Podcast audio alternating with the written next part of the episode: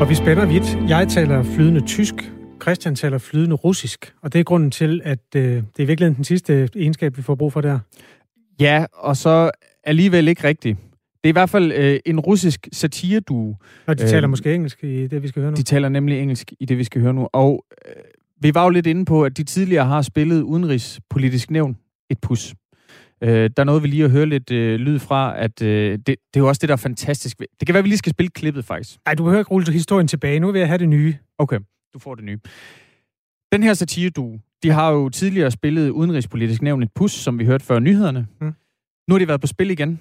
Det er Amnesty International, der bliver snydt. Uh, Amnesty International, de tror, de sidder i et uh, møde med en af an Alexei Navalny's tætte allierede, Leonid Volkov. Det lyder sådan her. Yeah, no, so thank you for, for um, reaching out and uh, being able to uh, set up this call. I'm Julie Verhaar, the Acting Secretary General. So thank you so much for reaching out. And um, we've had a, a discussion about uh, the, the fallout that happened og så, uh, så det, det er sådan et, øh, et YouTube-klip, som den her russiske satire de har lagt på nettet. Øhm, de udgiver sig altså for at være Leonid Volkov, en af Alexei Navalny's tætte allierede. Navalny, og, det er oppositionspolitikeren, som vi snakker meget om. Der præcis, som, øh, som blev forgiftet med Novichok i sine øh, underbukser sidste år, og så kom til Berlin, øh, blev helbredt og altså fløj tilbage til Rusland, og altså nu øh, sidder i fængsel i hvert fald næste to og et halvt år. Du bliver hængende i alle mulige forhistorier. Nu vil jeg have, at de bliver sjove. Det var ikke en skid sjovt, det du spillede før. Nej, men det, det, det, der er heller, altså, det er ikke lige så sjovt, som da da de øh, pranker udenrigspolitisk nævn, fordi der har man jo det der efter. Ja. Altså, der er det der med, hvor Martin Lidegaard siger, hvad fanden skete der der? ikke? Altså, okay. det er der ikke her med no. Amnesty. Øh, men grund, det, der måske er lidt sjovt, det er, øh, hvordan Amnesty finder ud af, at det, at det rent faktisk ikke var øh, den her Navalny-allierede, de talte med. Øh, fordi efter mødet, efter de har haft det her møde med øh, Navalny-støtten, så skriver de en offentlig besked til den rigtige Leonid Volkov. Og det gør de på Twitter. Så siger de, tak for et godt og produktivt møde. Vi står selvfølgelig stadig bag øh, Alexei Navalny, og han skal, han skal sættes fri. Øh, så svarer Leonid Volkov, at jeg har altså ikke været til noget møde. Så sletter, så sletter Amnesty det, så det tweet der. Øh, grunden til, at de mødes, eller at de mødtes, at øh, grund til, at øh, Amnesty gerne ville mødes med den her hmm. Navalny-støtte, det var, at øh, Amnesty de sidste uge erklærede, at de vil, de vil stoppe med at kalde Navalny for en, en samvittighedsfang eller politisk fang. Og det sker efter nogle af Navalnys modstandere. De har presset Amnesty på grund af nogle kommentarer, som Navalny han har, har givet om, om migranter i midten af nullerne. Øhm, og det pres, det har altså fået Amnesty til at justere Navalnys status. Altså, vi ved ikke helt præcis, hvad det er for nogle kommentarer, det er, som har fået Amnesty til at, at holde Navalny sådan lidt ud i strakt arm. Men vi ved, at Navalny han tidligere har sammenlignet migranter med kakelakker. Og vi ved også, at han i en, en video, hvor han er klædt ud som, som tandlæge, øh, der, der sammenligner han migranter med, med rådne tænder, som skal rives ud. Det er jo meget interessant i en tid, hvor man får heltestatus øh, det ene øjeblik, hvis man er uvenner med dem, som vi ikke så godt kan lide. Altså, fordi han er imod Putin, så han har fået den der ubetingede frihedskæmper-status. Øh, det, det er han så knap så meget. Men, men hvad er så den russiske satiregruppes take på ham? Jamen, det, det sjove, det er jo her, at, at de rækker ligesom ud. Amnesty, de fik meget kritik for mm. ligesom at, at degradere Navalny's status. Øh, så de vil ligesom, det var en fremstrakt hånd til Navalny. Altså prøv at høre her, vi står stadig fuldstændig bag dig.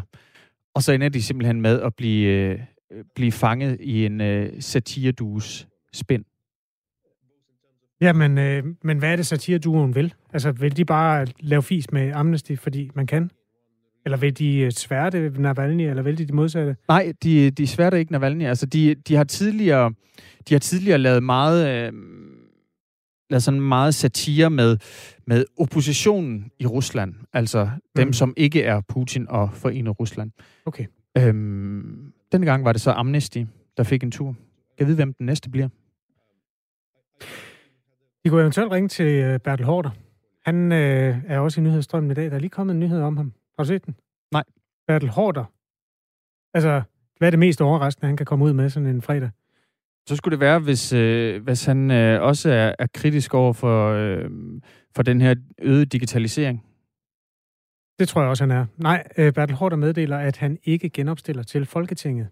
Det er altså en uge, hvor Marianne Hjelved og Morten Østergaard også har sagt det. Er der overhovedet nogen tilbage? Kan man stille sig selv øh, det spørgsmål. Øh, den er lige kommet. Det er også noget af det, vi forsøger at følge op på i nyhedsstrømmen i Radio 4 i dag. Øhm, Bertel Hårder og genopstiller simpelthen ikke til Folketinget. Så har man hørt det med. Han er kun 76. Hvad skal han så lave? Det følger vi op på. Klokken den er 10 minutter over syv.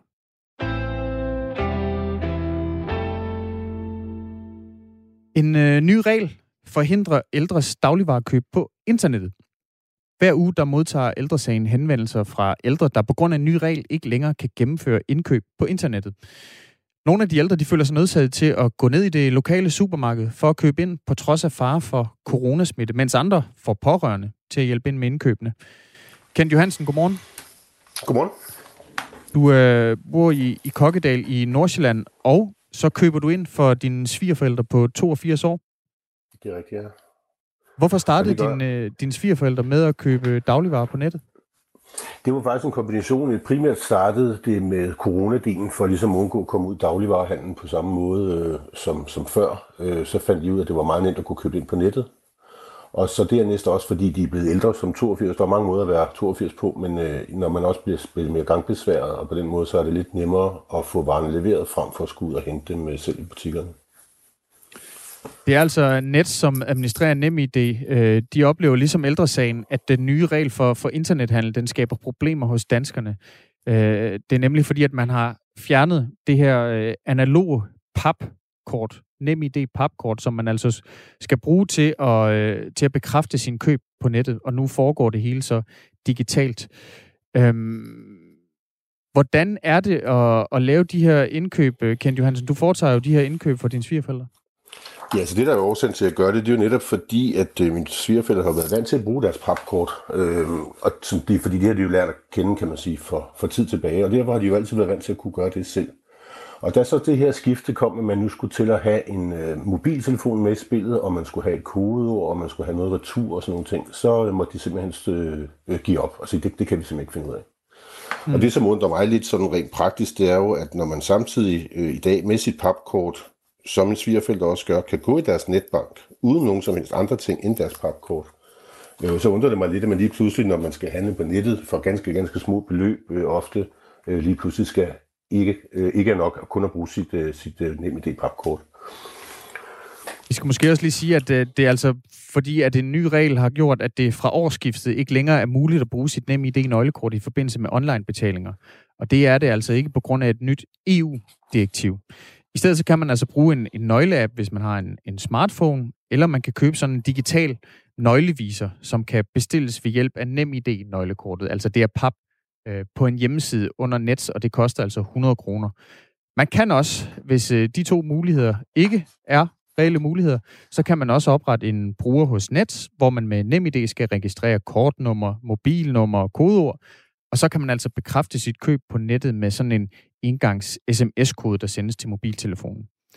Kent Johansen, øh, du, du handler altså ind for dine svigerforældre.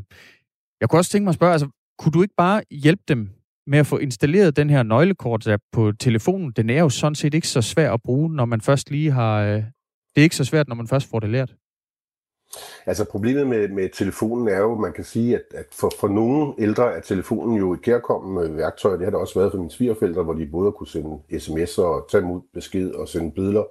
Men efterhånden, som alderen har snedet sig lidt ind på dem, så de her ting, de forsvinder lidt. Det bliver så sværere og sværere at huske, hvordan man gør de her forskellige ting.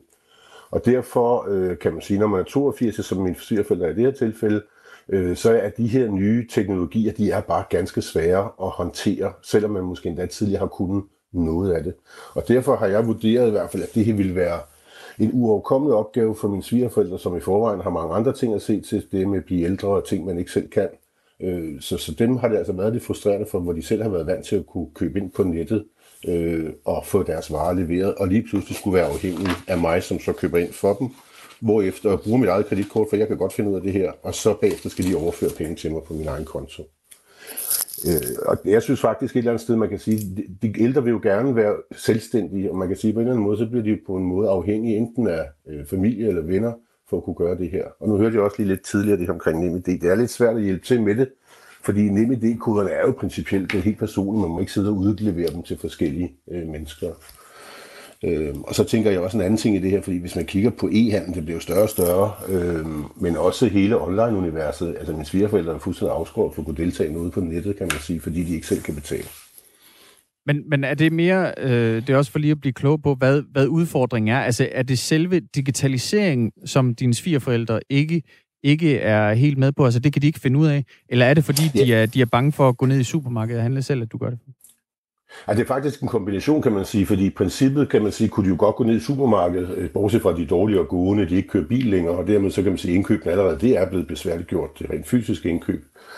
Men så er det også det her med det selve digitalisering, som er en, en slags udfordring for dem, fordi man kan sige, at nemlig det blev indført, allerede der med det her papkort, var det sådan lidt mærkeligt, at man så skulle bagefter kunne sidde og slå en kode op på kortet og taste ind.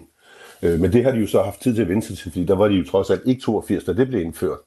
Men det er bare sådan, når man er oppe i den alder og får indført nye teknologier, som ikke umiddelbart lige er noget, som er logisk for en, en hjerne, som er 82 år gammel, så giver det altså udfordringer. Så i de her tilfælde er de udfordringer på to plan. Både det rent fysiske, altså corona er den ene ting, selvfølgelig man helst ikke vil ud, Dernæst er det jo også, at de så er ældre og har svære ved at håndtere deres indkøb i særdeleshed, hvis det er noget med nogle tunge varer.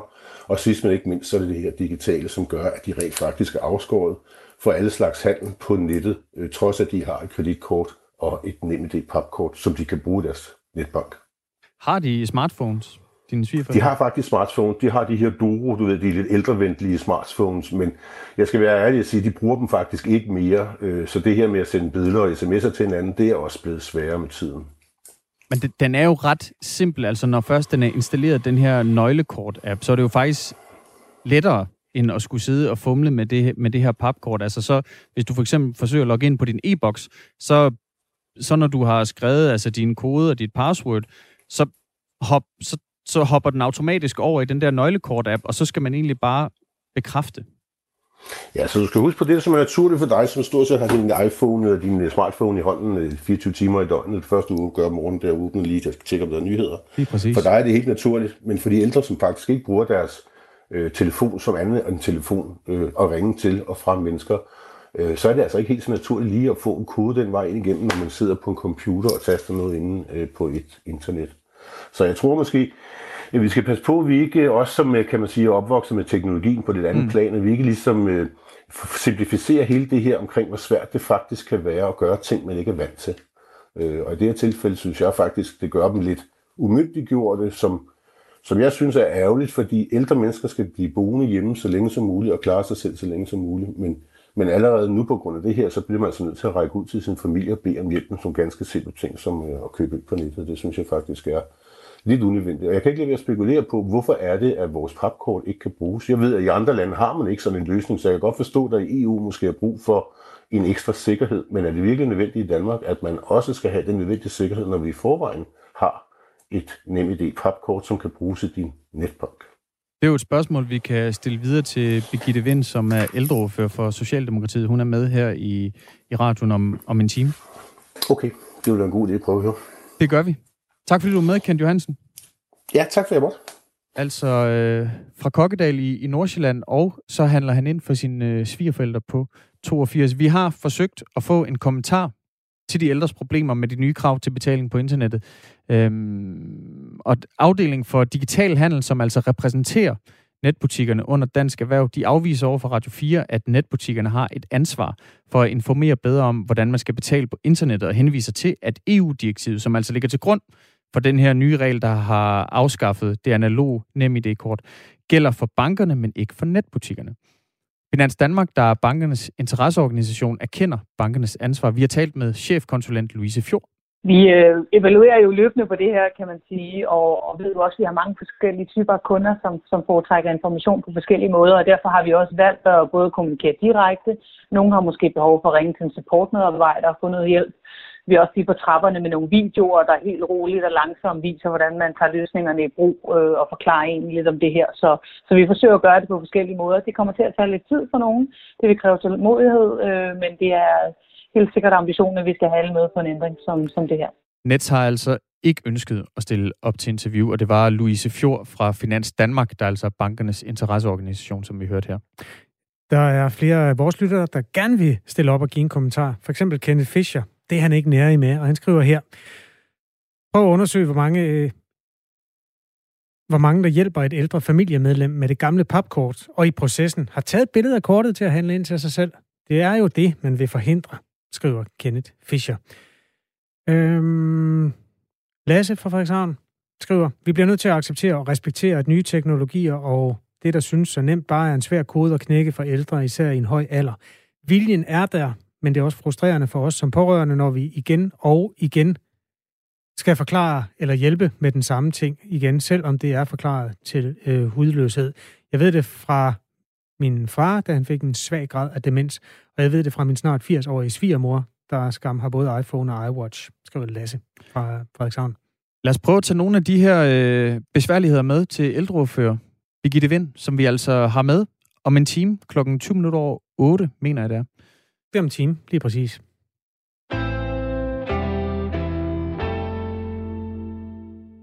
Vi kommer nok til at opleve en Danmarks rekord i dag, hvis alt ellers går, som det skal. Øhm, omkring 35.000 skal have stikket. Altså vaccinestikket, som øh, skal forhindre, at covid-19 kan ramme dem. Øh, Sundhedsstyrelsen har et erklæret mål, at når man, når man kommer helt op i sving, øh, så skal man kunne vaccinere 400.000 borgere om dagen. Øhm, og det er derfor, man i dag øh, tester vaccinecentrenes kapacitet i håbet om at ramme 35.000 blodårer. Øh, Johannes, nej, Jonas der er formand for Region Hovedstadens Vaccine Task Force øh, og er i Øksnehallen i København, øh, hvor der er gjort klar til, at 5.000 mennesker skal vaccineres i løbet af den her fredag. Godmorgen, Jonas Ebert. Godmorgen. Lav lige et reportage. Hvordan ser det ud? Ja, jeg står her i vores øh, observationsområde, hvor de første, der har fået stikket, og det er altså en muskel, skal jeg bare lige sige, den skal ikke ind i blodåren. Åh oh, nej, selvfølgelig. Tak. er kommet ud i, i observationsområdet her og sidder i det her 15 minutters øh, observationsvindue øh, og bliver holdt øje med, at de ikke får nogle alvorlige øh, reaktioner, inden de skal, skal hjem. Så der er, er folk er mødt, mødt op i, øh, i lidt god tid. Øh, vi startede klokken 7, og der er allerede mødt op til de første tider her, og vi har fået de første øh, igennem vaccinationen. Og heldigvis er det jo ikke mennesker, der er fuldstændig idioter ude i at vaccinere, som jeg tydeligvis er. Jeg beklager den fejl, hvis du har lyttet til radioen. Så du skal ikke vaccinere dig i blodårene nogensinde i dit liv. Det er i musklen, det foregår. Hvem er det, der vaccinerer her? Altså, jeg ved jo, at man også fra regionernes side har øh, ragt ud til øh, for eksempel pensionerede mennesker, i sund, der har været i sundhedssektoren, som er i stand til det her. Hvem er det, der er på arbejde i dag? Jamen, vi har en bred øh, medarbejderskare nu. Der både pensionerede sundhedsfaglige, der hjælper os, og vi har også øh, ansat nye til det. Vi har i alt i Region Hovedstaden til centrene samlet set, altså ikke kun Øksenhallen, ansat op mod 800 mennesker til at drive den her indsats. Så der er mange på arbejde i dag. Også nogen, der bare hjælper med at komme godt igennem, øh, hvis man har svært ved at komme frem, og hjælper med at give en hånd til det. Så vi har mange på arbejde i dag. Kan du se nogen, der bliver vaccineret lige netop nu? Ej, vi vaccinerer folk inde i en bås, øh, sådan til der er en lille smule privat diskussion omkring den del af det. Okay. Så der går jeg ikke lige ind og, og kigger på dem. Jeg kan se, når de kommer ud, øh, og sætter sig lige til at blive observeret. Mange er jo glade, når de er blevet vaccineret. Det har været noget, man har ventet på. Så der er en god stemning, øh, både i blandt vores vaccinatører og også dem, der kommer og bliver vaccineret her. Hvis du føler for det, Jonas Ebert, så må du jo gerne som reporter gå hen og se, om der er en, der har lyst til at lige øh, svare på et enkelt spørgsmål. Det ved jeg ikke, om du er i stand til uden at øh, overskride Ej, dine beføjelser. Det, det bliver nok for meget på denne gang. Ja, fair nok. Øhm, jeg vil gerne spørge så, hvem er det, du kan, altså der er på besøg lige nu? Er det stadigvæk de sårbare, man er i gang med, de ældre? Vi har åbnet for alle målgrupper i dag. Øh, det vil sige, det er gruppe 2, 3, 4 og 5. Det vil sige, det er folk, der både er 65 plus, som modtager hjemmehjælp og personlig pleje. Det er de allerældste i gruppe 3. Det er sundhedspersonale i gruppe 4. Og dem, der er dem særligt sårbare, eller vurderet særligt sårbare, er en læge i gruppe 5. Okay. Så alle de åbne grupper er øh, inviteret i dag. Og vi har fået fuldt booket i vores 5.000 sider.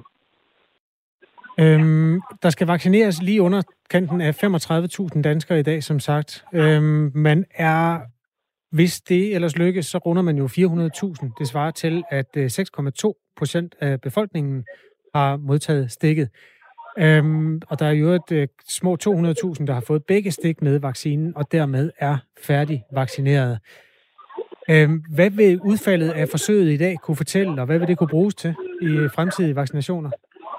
Ja, vi har jo vaccineret før her i Øksenhallen, så selve vaccinationen, øh, vaccinetyperne, det er vi vant til. Øh, det, der er nyt i dag, det er, at vi afprøver et center op i de her 5.000 øh, kapacitet. Og det skal vi lære af for at se, øh, når vi skal have de andre center op i samme niveau.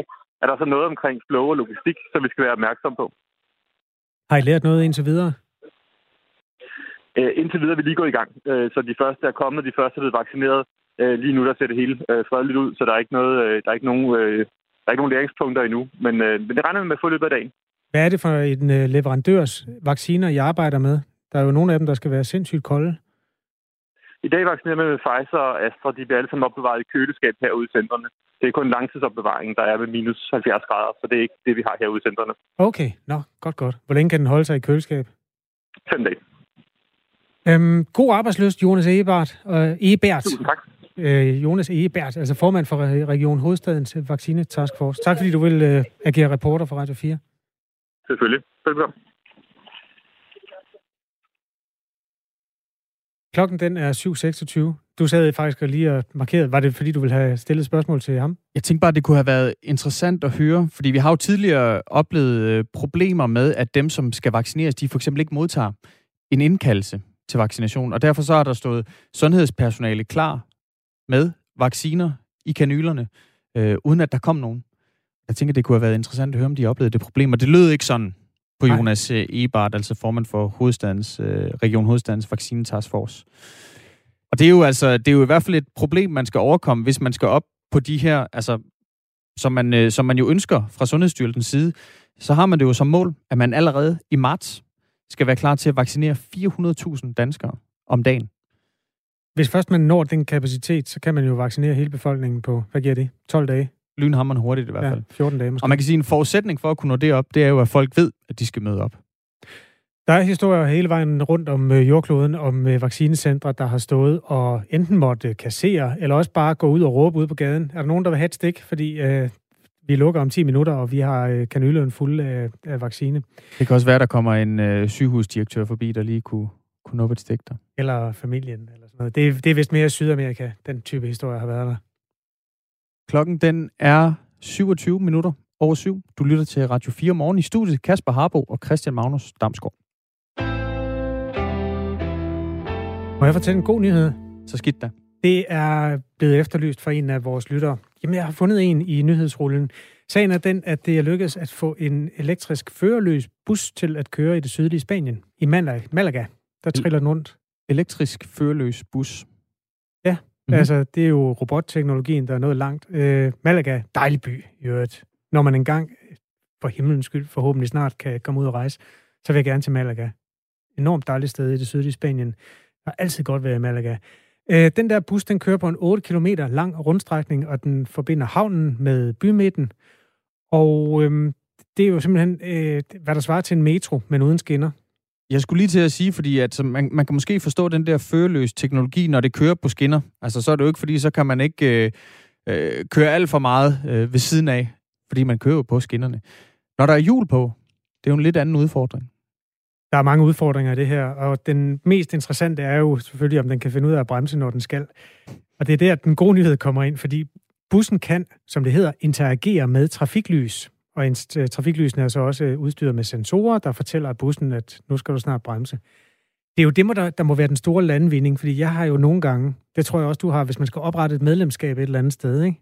på øh, internettet, så mm-hmm. kommer du ind og skal bevise over for øh, den her øh, hjemmeside, at du ikke er en robot.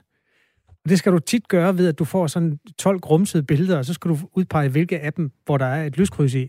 Har du lagt mærke til dem? Ja, der er også nogle, hvor man skal udpege, hvor der, det, det har jeg oplevet i hvert fald, hvor man skulle udpege altså, øh, solen. Ja, men det, det kan typisk være det, men altså, der, hvor jeg er bekymret i relation til lyskryds, det er jo fordi, hvis en robot ikke kan finde ud af at lave den test, hvor er der et lyskryds, hvordan fanden kan den så finde ud af, at den skal bremse i uh, Malaga? Jeg tror ikke, de har samme uh, software-provider. Uh, men kunne man så tage det software fra bussen og sætte ind i online-robotterne, så de kunne begynde at oplade de der medlemskaber? Du er, du er inde på noget. Jeg brainstormer på. Og så, og, så, og så på en fredag? Øh, nå, men den 12 meter lange elektriske bus kan øh, transportere 60 passagerer, og den er udviklet af det spanske selskab Irizar. Og der er jo et støtte fra den danske, den, ikke den danske, men den spanske regering. Så ja, et lille turistmål der. Nyhederne på Radio 4 Morgen, de er i dag udviklet af Thomas Sand. Han kommer her.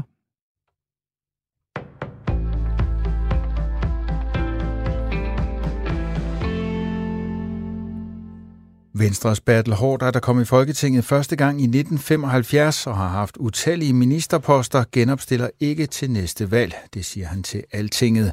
Bertel Hårder blev første gang minister under Poul Slytters regering i 1982 og har været fremtrædende medlem af partiet siden da. Jeg synes ærligt talt, jeg har aftjent min værnepligt, men jeg har tænkt mig at køre for fuld kraft, så længe jeg er i Folketinget, blandt andet som formand for Udenrigsudvalget. Dertil kommer, at jeg er præsident for Nordisk Råd, formand for det Kongelige Teaters bestyrelse og medlem af det Nordiske Grænsehindringsråd, så der vil være nok at rive i, siger Bertel Hårder til Altinget. Betingelserne er ikke på plads, men EU-landene synes enige om, at et vaccinepas er en nødvendighed, og at det skal færdigudvikles nu. Det skal være klar til sommer, lyder det fra den tyske forbundskansler Angela Merkel. Et vaccinepas kan forekomme overflødigt, når blot få procent af befolkningen i EU, som det aktuelt er tilfældet, er vaccineret imod coronavirus, men man bliver nødt til at gøre sig klar, siger Merkel. Statsminister Mette Frederiksen hører større og større opbakning til, at vi skal gå af den vej, det siger hun til TV2 efter gårdsdagens videomøde. I Danmark er vi ret langt i, øh, i, i en udvikling af sådan en potentiel digital platform for det her, og har indledt, som I ved, et tæt offentligt og privat samarbejde på, øh, på det her område. Så her har Danmark også meget at bidrage med. Øhm, men det er den her vej, det går. Altså, øh, fordi vi, som vi lige færdiggjorde diskussionen, vi, med de mutationer, vi kender i dag, og risikoen for, at der kommer, der kommer flere til, så er rejse jo en potentiel øh, risiko, vi skal til at leve med. Og hvis ikke vi griber det rigtigt an, så vil det underminere vores epidemikontrol. Regeringens faglige referencegruppe kunne godt have regnet på konsekvenserne af en åbning af 5. til 8. klasse. Det fortæller flere medlemmer til Berlinske. Dermed undser ekspertgruppen sundhedsminister Magnus Heunicke. Ministeren har forklaret, at gruppen i en rapport i januar kom med en prioritering af, hvad der skulle først regnes på. Der er blevet regnet på det, som er kommet fra eksperter, trivselseksperter, økonomer og virologer. De har sagt, at den her rækkefølge skal vi have regnet på, sagde Heunicke på et pressemøde onsdag aften om genåbningsplanen. Men ekspertgruppen kunne godt have regnet på andre områder eller ændret i prioriteringerne.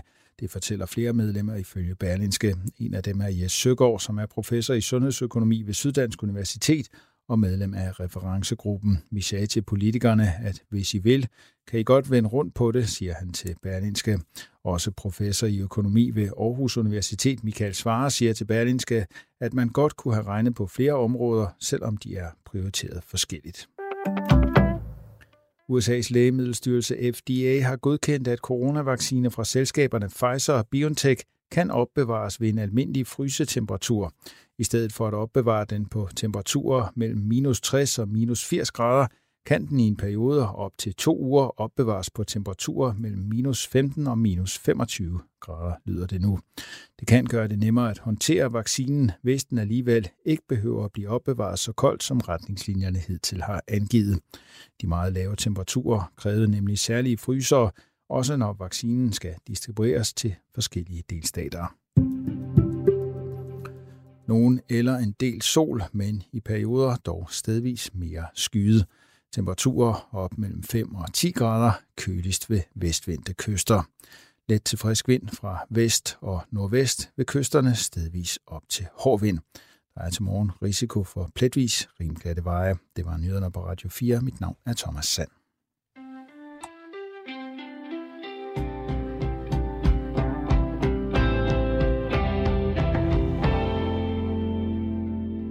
Godmorgen.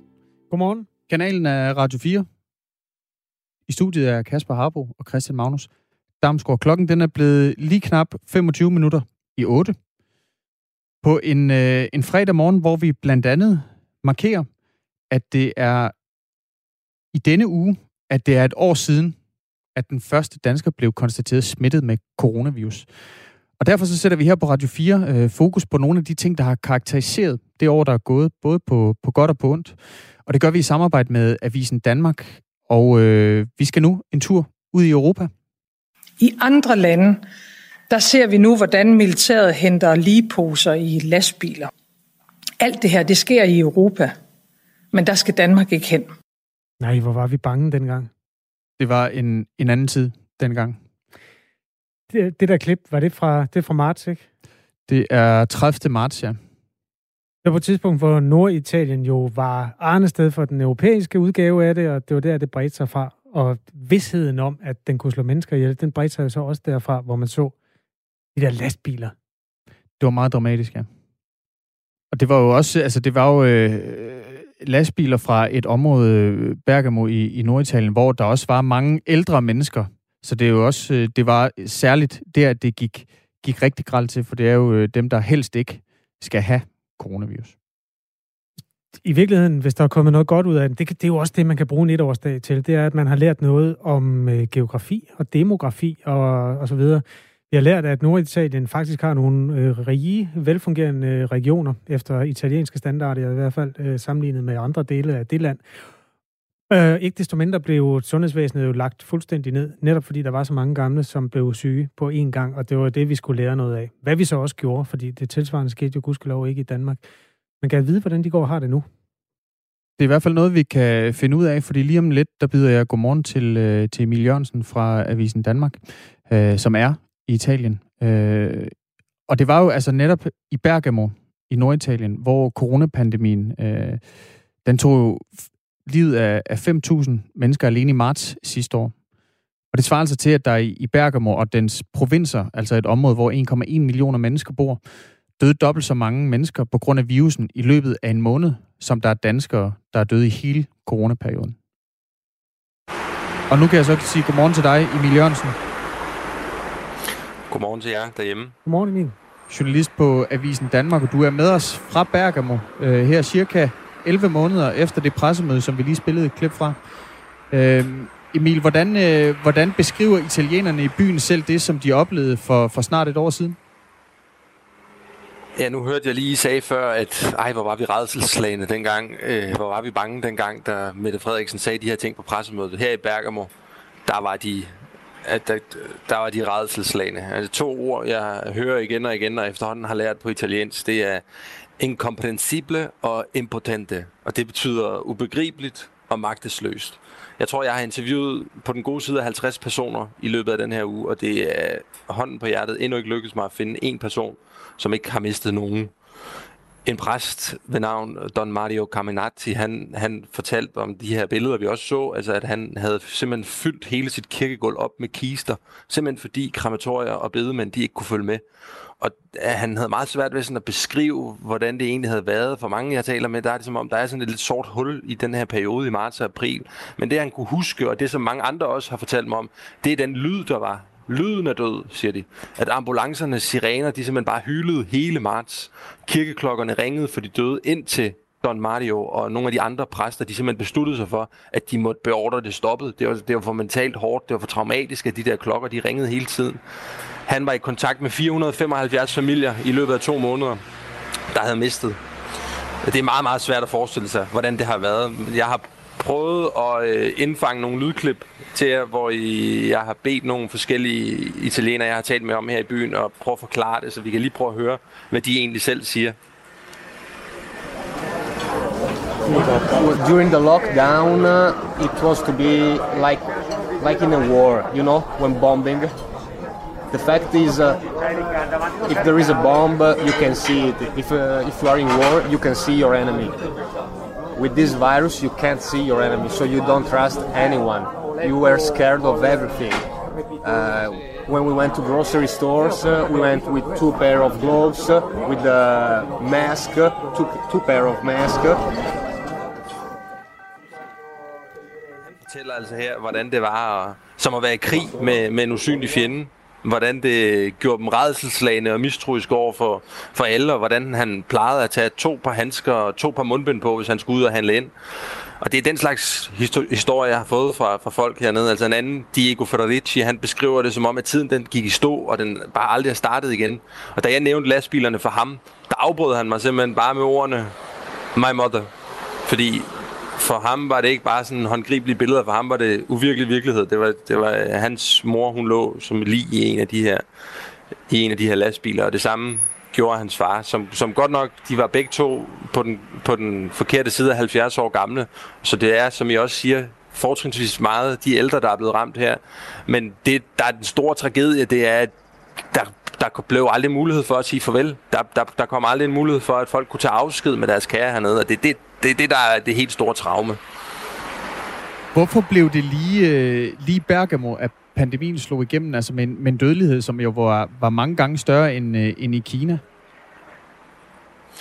Det er der forskellige forklaringer på, og der, der er nogle forklaringer, der er sundhedsvidenskabelige, og der er nogle, der også er politiske. Men hvis vi lige starter med det sådan øh, sundhedsvidenskabelige, så har forskere jo faktisk kortlagt, at coronasmitten er kommet til Italien via Tyskland virusgenetikken i Patiente Uno, altså den første italiener, der er registreret med covid-19, er blevet matchet med virusgenetikken hos en mand fra München.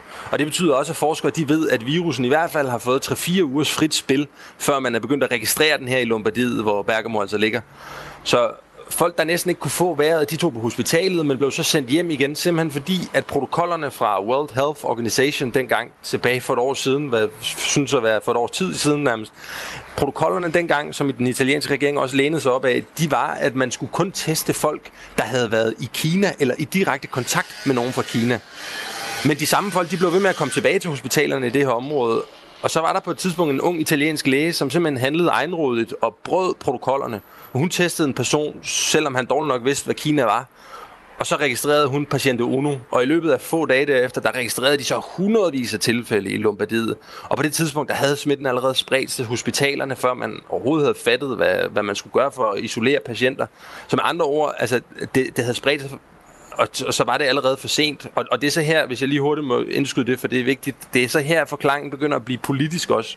Fordi da coronapatienterne de begyndte at vælte ind, frem til den italienske regering lukkede Bergamo ned, der gik to uger, og i mellemtiden var Codogno, en italiensk by i Lodi-provinsen, cirka 60 km herfra, hvor jeg er lige nu, den var blevet lukket ned. Men ikke Bergamo, hvilket en del her i byen selvfølgelig er, er, er forundret og, og vrede over, fordi ifølge forskellige eksperter, en, en anerkendt biolog fra Milano, jeg har talt med, så siger han, at de to ugers tidligere nedlukning, de formentlig, formentlig vil have reddet tusindvis af liv her i Bergamo. Og derfor så kører der også lige nu en retssag, hvor efterladte italienere, de simpelthen har sagsøgt premierministeren, præsidenten i Lombardiet og andre myndigheder for deres håndtering af alt det her.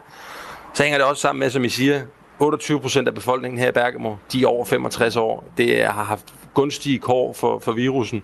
Og så den sidste forklaring, den har faktisk noget med, med fodbold at gøre. Og nu, jeg ved ikke, hvor velbevandret I er i, uh, i den italienske liga i to, oh, men, men jeg har en lille quiz til jer her. Jeg, jeg optog nemlig noget lyd til jer onsdag aften. Jeg vil prøve at høre, om I ved, hvilken klub, der er tale om.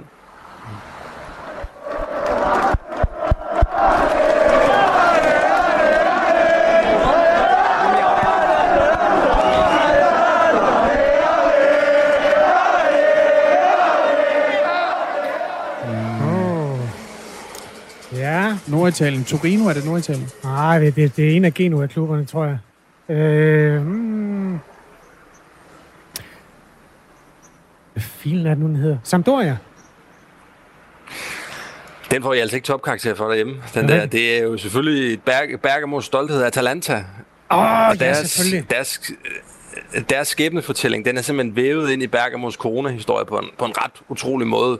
Hvis jeg, hvis jeg lige hurtigt må tage den med, at den 19. februar sidste år, altså i 2020, før at vi alle sammen vi havde fattet, hvad corona var, der spillede Atalanta klubbens hidtil største kamp i deres historie mod Valencia i Champions League. Og kampen blev rykket til San Siro, det her legendariske stadion i Milano, hvor der er plads til mange flere, og hvor 44.000 medregnede fans fra Bergamo, de var kommet i busser og biler sammen, og de vandt 4-1. Fuldstændig ekstatisk resultat. Faldt hinanden om halsen mindst fire gange i løbet af den kamp. Mm. Og de fik så også bare skabt en biologisk bombe, der ifølge eksperterne er en væsentlig årsag til, at smitten den, den blev spredt. Men det, der så er fantastisk, altså fra et pandemiperspektiv er det jo ganske forfærdeligt, men, men det fantastiske er så, at gennem foråret og sommeren, der fortsatte Atalanta med at levere resultater på fodboldbanen. Og de forblev ligesom byens lokale stolthed. Og så her onsdag aften i den her uge, et år efter Valencia-kampen, der mødte de så spanske Real Madrid. Og tribunerne var selvfølgelig tomme, men fansene, som I også kunne høre i klippet her, de, de stod uden for stadion i Bergamo og, og sang for deres lokale helte. Og en, en halvstiv italiener ved navn Giorgio, jeg snakkede med, han fortalte mig, at han havde aldrig interesseret sig for fodbold. Det sagde ham ikke en skid. Men i løbet af det seneste år, der havde den her klub simpelthen været det eneste lys i mørket for så mange i den her by. En anden beskrev for mig sådan her, at vi er blevet kendt for covid-19 nu. Bergamo er lige med covid-19. Men vi kunne også måske være kendt for Atalanta. ja, det er de så gudskelov også, kan man sige, fra deres øh, perspektiv. Emil, øh, når man kigger på statistikken over de mennesker, der er døde i Italien, så er de ældre jo klart overrepræsenteret, ligesom de er i Danmark. Altså kurverne ser i og for sig lige sådan ud. Men tallene i Italien er bare noget større. Altså blandt øh, de mennesker i 40'erne, der er døde, der er i den italienske statistik 761 mennesker, der er døde med corona. Øh, der er over 3.000 mennesker i 50'erne, i deres 50'ere, der er døde med corona. Øhm, det er cirka, de, I begge tilfælde er det cirka 100 gange så store som de danske tal, så der er foruden, at der er en, hvad skal man sige, at tallene i sig selv er større, så er der også en lidt anden fordeling der. Der er flere yngre mennesker, eller i hvert fald mennesker midt i livet, som er døde coronasmittet. Har man i det år, der er gået, kunnet finde nogen forklaring på, hvorfor det sker? Altså er det fordi folkesundheden bare er ringere, end den er i Danmark, eller hvad, hvad, hvad taler man om? Jeg tror ikke, det er, fordi folkesundheden er ringere, fordi italienerne er jo generelt et, et, et rimelig sådan, sundt folkefærd, der, der arbejder til et, en sen alder også. Men der er selvfølgelig, det er jo selvfølgelig et spørgsmål, der er rigtig mange, der har stillet det her. Der er også mange forskellige svar på det og forklaringer på det. Og jeg tror, at den, den primære årsag, det er simpelthen, at Italien blev hele Europas prøveklud for coronabehandlingen. Italien var det første land i den vestlige verden, som, som for alvor blev, blev, blev et corona-hotspot. Altså det blev eksemplificeringen af den røde kurve, kan man sige. Og øh, dermed så alle de fejl og alle de erfaringer, der, der, der blev lavet i Italien i løbet af de første uger og måneder, det er jo, det er jo nogen, som, som resten af verden de har, de har kunne drage rig erfaring af. Og så hænger det også sammen med den måde, som italienerne bor på. Altså, det, det er jo ikke kun i Bergamo, at, at befolkningen er gammel. Den, den italienske befolkning er i det hele taget ret, ret høj levealder, men, men de bor også ofte flere generationer sammen, hvilket, hvilket har gjort, at smitten simpelthen har kunne sprede sig. Og så, så hænger det jo også sammen med, at der ikke har været i starten var der jo ikke, der var ikke hospitalseng nok, der var ikke respiratorer nok, der var ikke værnemidler nok. Altså Italiens, Italien har jo modsat Danmark ikke været øh, været i en situation, hvor man snakkede om, at sundhedssystemet var ved at øh, blive løbet over enden. Det, det har jo været løbet over enden her. Jeg, jeg har været på Bergamo Hospital og talt med sygeplejersker og læger, der fortalte mig om, hvordan at de vidderligt i starten simpelthen måtte prioritere mellem, hvem der skulle have en chance på maskinen, hvem der skulle have en chance for at, at, leve og dø. Og det, det, er, jo, det, er, jo bare, det er jo bare en, en virkelighed, som, som vi ikke har set ret mange andre steder i Europa i hvert fald. Lynhurtigt ja-nej spørgsmål fra vores lytter Tommy. Var der lige i de lastbiler, spørger han lidt øh, konspiratorisk. Der må jeg sige, Ja, det, og, det, og det kan jeg jo kun sige ud fra dem, jeg har talt med, men, men ja, der var, der var lige, der var lige i, de, i de lastbiler. Men det er et spørgsmål, som der også er italienere, der stiller. Der er selv i, her i Bergamo, hvor man har oplevet to måneder med ambulancer og kirkeklokker og 5.000 døde. Folk, der tror, at øh, corona er, er et hoax, men, men det vil godt nok være en stor sammensværgelse, alle de involverede, der så vil være i den her by. Så, så ja, nu fortæller du øh, Emil Jørgensen, altså øh, Avisen Danmarks øh, korrespondent, som er med lige nu fra Bergamo i Italien. Du fortæller, at der var kritik af, at myndighederne i Norditalien ikke fik lukket hurtigt nok ned. Øhm, er det noget, der har der været nogle politiske konsekvenser af, af coronahåndteringen i Norditalien? Der, der, der er mange, og det, og det, ruller, det ruller stadigvæk. Altså det her, det er en, en kæmpe stor bombe under det italienske samfund, øh, også, også politisk, øh, og, det, og det, der, det der bliver peget på, især altså det, som, som folk de, de stiller sig undrende over for, udover hvorfor der ikke blev lukket ned, det var, hvordan kan det være, at Italien for eksempel ikke har haft en, en opdateret pandemihåndteringsstrategi siden 2006, og det her det kommer til at få et kæmpemæssigt efterspil, også fordi de økonomiske dønninger fra det her er jo også uoverskuelige. Altså, jeg, jeg snakker med en italiener, der beskrev det lidt som, som gløder under asken, og det er i virkeligheden et ret godt billede, at den her, de her traumer sammen med de økonomiske uroligheder, de, de ulmer simpelthen under overfladen, og det kommer til at præge den, den, italienske, den italienske dagsorden i mange år. Jeg, jeg er bange for, at sådan et område her som Bergamo, det, det kommer ikke til at, det kommer ikke til at komme tilbage til det, det var engang. Det kommer til at være noget andet. Sagde altså Emil Jørgensen fra Avisen Danmark, som var med os fra Bergamo i Italien. Tak fordi du var med, Emil. Selv tak. Bergamo, der jo blev øh, det helt store corona-hotspot i Europa. Vi så jo de her øh, notorisk kendte billeder fra Norditalien af lastbiler, der kører ud af byen øh, med lig bag og ligesom øh, Italien har et stykke oprydningsarbejde at gøre, så har man jo også efterfølgende kunnet se, hvordan de billeder de blev en del af kommunikationen, øh, og måske også af strategien og manipulationen i nogens optik øh, verden over. Øh, I hvert fald en, en grund til, at man lukkede meget hårdt ned i Danmark. Øh, og i den positive udlægning er jo grunden til, at det gik så godt. Øh, den negative udlægning er, at man har lukket hårdere, end man skulle, og den, den øh, oprydning kommer til at foregå i Danmark også når alt det her er overstået, det politiske diskussion. Det er klart. Vi følger begge dele til dørs på en dag, hvor det altså er et år siden, at øh, det første coronatilfælde blev belyst i Danmark.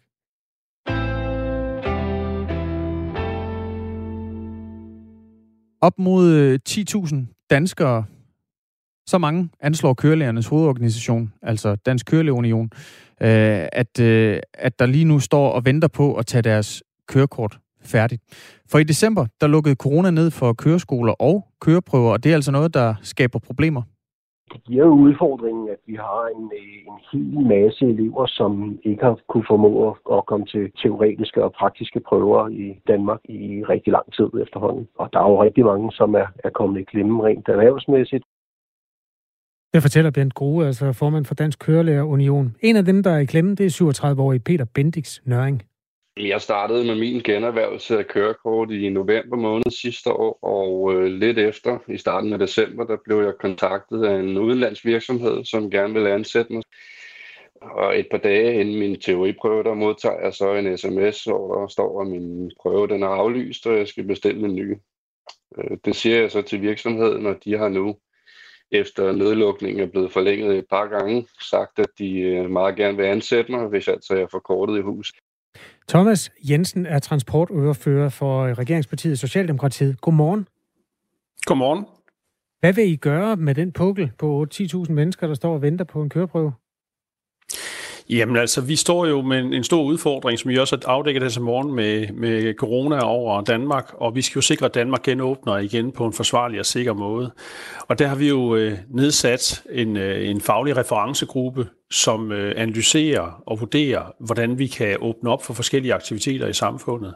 Og her tæller øh, øh kører øh, skoler jo under det, der hedder liberale erhverv, hvor at man jo når man bliver undervist, sidder tæt på hinanden. Øh, man kan sidde og komme til at hoste, man kan udånde, øh, sådan at man kan smitte hinanden. Og, og derfor er det en af de områder, hvor at, øh, at vi endnu ikke har ønsket at genåbne, fordi vi synes, det er for risikabelt i forhold til smittespredningen.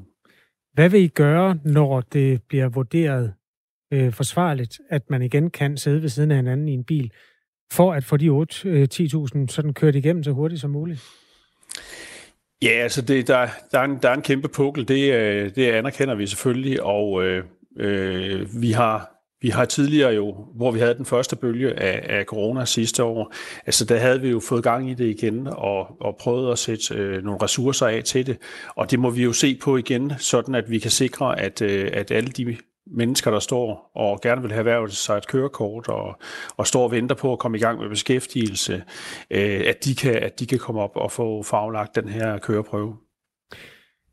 Øhm, Bent Grue, som er formand for Dansk Kørelærer Union, han øh, anslår, at mange af dem, der har fået udskudt køreprøven, bliver nødt til at tage nogle ekstra timer. Der er ikke nogen tvivl om, at det bliver, det bliver dyrt, øh, og det bliver et, et fordyrende led. Og om det er en time, to timer, tre timer, fem timer, ti timer, det er meget et spørgsmål om, hvor man bor henne af.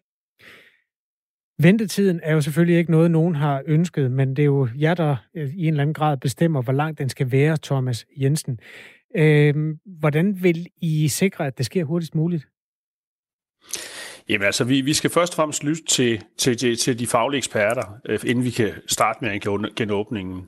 Og dernæst, så, øh, så har vi jo imødekommet øh, øh, eleverne i, på landets køreskoler ved, at vi allerede sidste år, der ophævede vi de der pauseregler ved køreuddannelsen. Det betyder, at elever, der har grundet aflysning af prøver og nedlukning og midlertidigt går i stå, de vil kunne genoptage deres uddannelse øh, på et senere tidspunkt samme sted, som de var nået til i uddannelsesforløbet. Og og vi har udvidet, at teoriprøvens gyldighed den, den er forlænget, sådan at, og den praktiske prøve skal derfor først være bestået 18 måneder efter, at teoriprøven er bestået. Så på den måde er, har vi lavet en, en stor fleksibilitet, sådan at vi ikke kommer med nogle rigide regler og siger, at folk skal tage, tage teoriprøven om, for eksempel.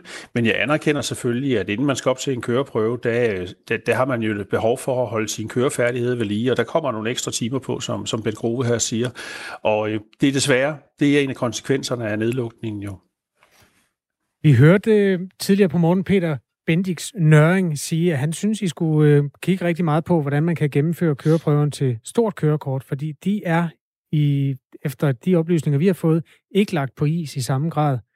For det første, hvordan kan det egentlig være, at det kan lade sig gøre? Og for det andet, kunne man lære noget af det? Jamen, det vi har, har gjort for, øh, for store kørekort, det er jo simpelthen for at sikre vareforsyningen i Danmark. Og der har vi øh, simpelthen øh, sørget for at forlænge nogle af de øh, øh, kørekort og beviser, som øh, nogle øh, chauffører har haft behov for. Det ville jo være åndssvagt, hvis at vi øh, gik ind og sagde, at nu lige pludselig kunne vi ikke få varer ud, hvis at det var sådan, at, øh, at der var nogen, der ikke lige havde et bestemt bevis. Og derfor har vi simpelthen forlænget de her beviser her til, øh, her til marts. Men hvis det kan lade sig gøre at lave køreprøver til de store øh, kørekort, kan man så ikke lave dem til de små også øh, under visse forudsætninger? Om det, om det, vi har gjort her, det er at forlænge de, gæld, de, de allerede øh, gyldige, og, og de beviser, der er taget. Der har vi simpelthen forlænget den øh, periode, som de gælder, og, øh, og på den måde sikret, at de chauffører, som er øh, i, i gang, at de øh, kan fortsætte med at, at køre, og at vi ikke kommer med, med, med, en, med en rigid lovgivning og siger, at nu skal de stoppe. Så på den måde har vi været fleksible over for dem, der har kørekort og har et bevis. Men desværre så en, en, en person som Peter der, der står og ikke har fået aflagt sin køreprøve nu, han er selvfølgelig kommet i klemme, og det er jo dybt ærgerligt for ham og den virksomhed, som gerne vil ansætte ham. Okay. Jeg har kun hans øh, ord for det. Det er ikke noget, jeg har nået at undersøge selv. Men vil det sige, at det er forkert, at der bliver gennemført køreprøver nu øh, for store kørekort?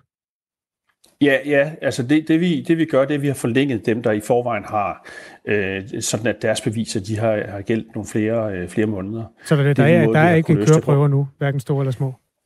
Ikke hvad jeg i hvert fald er orienteret om, så, øh, så okay. skulle jeg også være dårligt klædt på i hvert fald. så. Okay, det, det, øh, en lytter skriver til os, øh, skal vi lige tage den øh, sms? Så skal jeg lige finde... Ja. Der står, øh, så bør eleverne kompenseres med en gratis teoriundervisning. Kan I hjælpe eleverne? Kan I række ud? Altså, vi bruger penge i forvejen på det stort og småt. Det, det er ikke noget, vi har, har, har, har drøftet i hvert fald, og jeg kan også sige, at, at den måde, vi jo har mødekommet eleverne på, det er jo, at hvis de allerede har aflagt en teoriprøve, så går vi ikke ind og siger, at den bliver forældet. Øh, hvis der kommer til at gå helt op til 18 måneder, det håber jeg ikke, men den, den gælder i hvert fald helt op til 18 måneder, for at de har aflagt deres teoriprøve, til de går op til den øh, praktiske prøve. Og det er en måde, vi har, vi har, har, har prøvet at imødekomme de øh, elever, som er kommet i klemme. Vil man kunne, kunne forestille sig en løsning, som, øh, som vi jo også kommer til at se nu, når efterskoleeleverne i nogle dele af landet vender tilbage til efterskolen, altså de, de tropper op med en negativ coronatest. Vil man ikke kunne gøre det samme i forbindelse med køreprøver, altså troppe op med en øh, negativ coronatest, der lige er taget, så er det maske på, og så kører vi?